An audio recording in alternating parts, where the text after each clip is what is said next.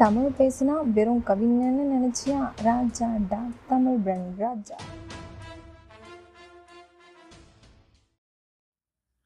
வணக்கம் மக்கள் and welcome back to Tamil brand Raja. இந்த பர்டிகுலர் எபிசோடில் நம்ம என்ன பேச போகிறோம்னா சிஎஸ்கே உடைய ஒரு போஸ்ட் ஐபிஎல் அனாலிசிஸ் அப்படின்னு சொல்லிட்டு. ஐபிஎல் இன்னும் நடந்துட்டு தான் இருக்குது பட் அன்ஃபார்ச்சுனேட்லி நம்மளுடைய எல்லோ வாரியர்ஸ்க்கு இந்த ஒரு வருஷம் சிஎஸ்கே முடிஞ்சாச்சு. நம்ம பிளே ஆஃப்ஸ்க்கு குவாலிஃபை ஆகலை. பிளே ஆஃப்ஸ்க்கு யார் யாரெல்லாம் குவாலிஃபை ஆகிருக்காங்கன்னு பார்த்தீங்கன்னா டெல்லி கேபிட்டல்ஸ் மும்பை இந்தியன்ஸ் அப்புறம் Bangalore Royal Challengers RCB Kohli தலைமை தலைவன் கோலி ஹாப்பி பர்த்டே தலைவா. ஸோ உங்களுக்கு வந்து இன்றைக்கி கிங் கோலிக்கு பர்த்டே ஸோ அதனால் நம்ம ஒரு குட்டி விஷயம் பண்ணிக்கிறோம். இது மட்டும் இல்லாமல் ஹைதராபாத் சன்ரைசர்ஸ் ஹைதராபாத் இந்த ஒரு டீமும் வந்து உங்களுக்கு வந்து அடுத்த பிளே ஆஃப்ஸுக்கு வந்து குவாலிஃபை ஆகிருக்காங்க ஸோ இந்த வருஷம் டெல்லி ஹைதராபாத் பெங்களூர் இவங்க மூணு பேரில் யார் படித்தாலும் நமக்கு எந்த விதமான ப்ராப்ளமும் கிடையாது. ஏன்னா மும்பை வந்து ஓவர் லீடிங்கில் போயிட்டுருக்கானுங்க. நாலு கப் அடித்து ஆல்ரெடி வேறு லெவலில் பண்ணிகிட்ருக்கானுங்க ஸோ இனிமேலும் பண்ணால் நம்மக்கிட்ட கையில் பிடிக்க முடியாது. ரைவல்ரி வந்து அவுட் ஆஃப் ரீச் ஆகிடும்ன்றது ஒரு சின்ன ஒரு ஒரு எப்படி சொல்கிறது சுயநலத்தில் தான் சொல்கிறேன் இதில் ஓப்பன் டாக் தான். ஸோ அதனால் ஆர்சிபி எஸ் மூணு பேரில் sorry Delhi Capitals Shreyas so இவங்க மூணு பேரில் யார் அடித்தாலும் நம்மளுக்கு எந்த பிரச்சனையும் கிடையாது.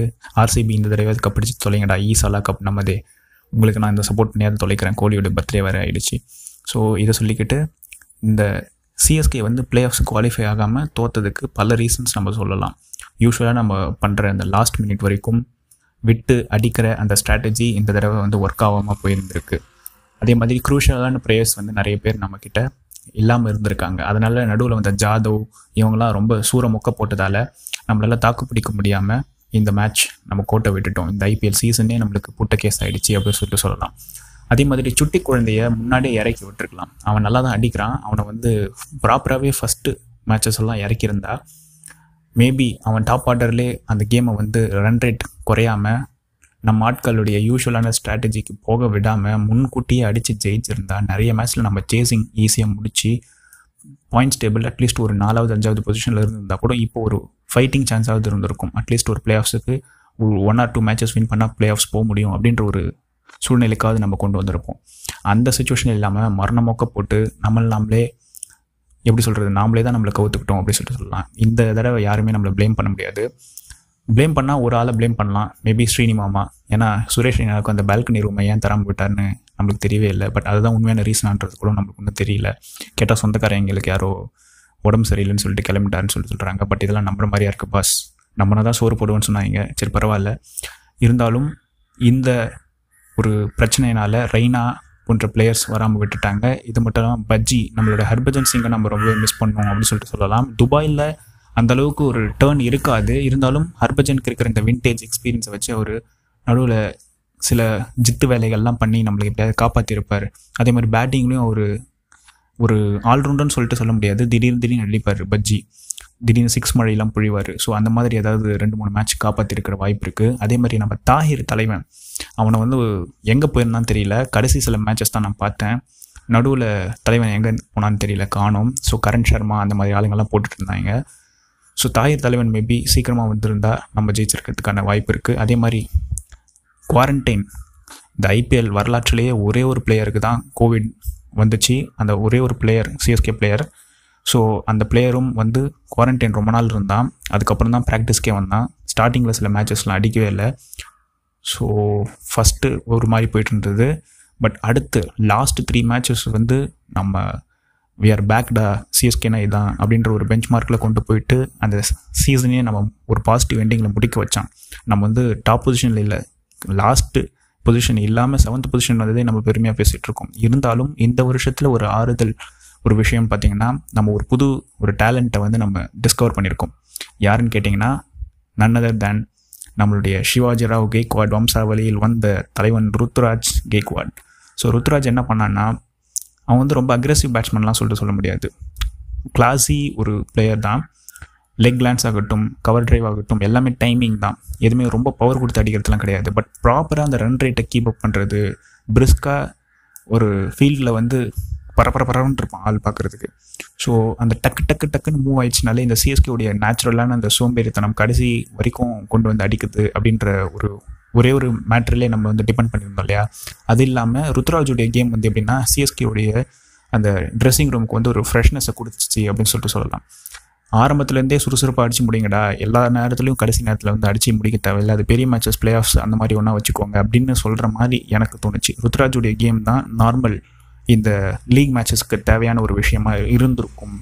மேபி அவன் நிறைய மேட்சஸில் அவன் விளையாடி இருந்தான்னா maybe Ruturaj would have change the whole equation of CS CSK this year அப்படின்றது என்னுடைய ஒரு பர்சனல் கருத்தாக இருந்தது. மேபி தலை தோனி வந்து குவாரண்டைன்லாம் முடிச்சுட்டு அதுக்கப்புறம் இவனை டெஸ்ட் பண்ணி பார்க்கலாம் அப்படின்றது வச்சுருந்துருக்கலாம். அதே மாதிரி ஆரம்பத்தில் பெரிய ஆவரேஜஸ் எதுவுமே இல்லாமல் பெரிய ரெக்கார்ட்லாம் எதுவுமே கிடையாது. கடைசி மூணு மேட்ச்சில் அடிச்சது தான் ருத்ராஜ் கேக்கோடைய என்டையர் ஐபிஎல் கரியரில் இருக்கிற ரெக்கார்டு ஸோ இப்போ தான் ஃபார்முக்கு வந்திருக்கான் பைய. ஸோ அடுத்த சீசனில் இதே ஃபார்மை ஓப்பனிங்லேருந்தே கொண்டு வந்தாங்கன்னா மேபி இந்தியாவுக்கு திரும்பி வரும்பொழுது நம்மளுக்கு வேறு லெவலில் ஒரு மாஸ்க் காட்டலாம். சிஎஸ்கேஸ் பேக்டா அப்படி சொல்லிட்டு. அதே மாதிரி தலை தோனி அந்த கமெண்டேட்டர் ஒருத்தர் இருப்பான்ல மொட்டத்துலையும். அவன் வந்து கேட்குறான் இந்த மாதிரி நீங்கள் வந்து ரிட்டையர் ஆவீங்களா? இதான் லாஸ்ட்டாக உங்களை பார்க்குறோமா அப்படின்னு சொல்லிட்டு டெஃபினெட்லி நாட் அப்படின்னு சொல்லிட்டு ஒரே ஒரு வார்த்தை தான் தலை சொல்லி சிரிச்சிச்சு. ஏன்னா நிறைய பேர் அந்த ஜெர்சிலாம் கையெழுத்து வாங்கிட்டு தலைக்கிட்ட இருந்து போகிறதால எல்லாருக்குமே நேச்சுரலாக அந்த சந்தேகம் இருக்கு இல்லையா? ஒரு வேலை இதுதான் எல்லா சீசன் எல்லா forms of cricket test one day international T twenty எல்லாத்துலேயுமே தலை ரிட்டையர் ஆகிடுச்சு விளையாடுற ஒரே கேஸ் ஐபிஎல் மட்டும்தான். இந்த சீசன் வேறு தோத்துட்டோம். தலைக்கு வர வயசாயிடுச்சு. அப்படின்னு சொல்லிட்டு அந்த விஷயம் கேட்கும்போது டெஃபினெட்லி நாட்னு சொல்லிட்டு சிரிச்சுட்டு அந்த கான்ஃபிடென்ட்டாக பதில் சொன்னார் பார்த்தீங்களா? தலை. தலை தலை தாங்க.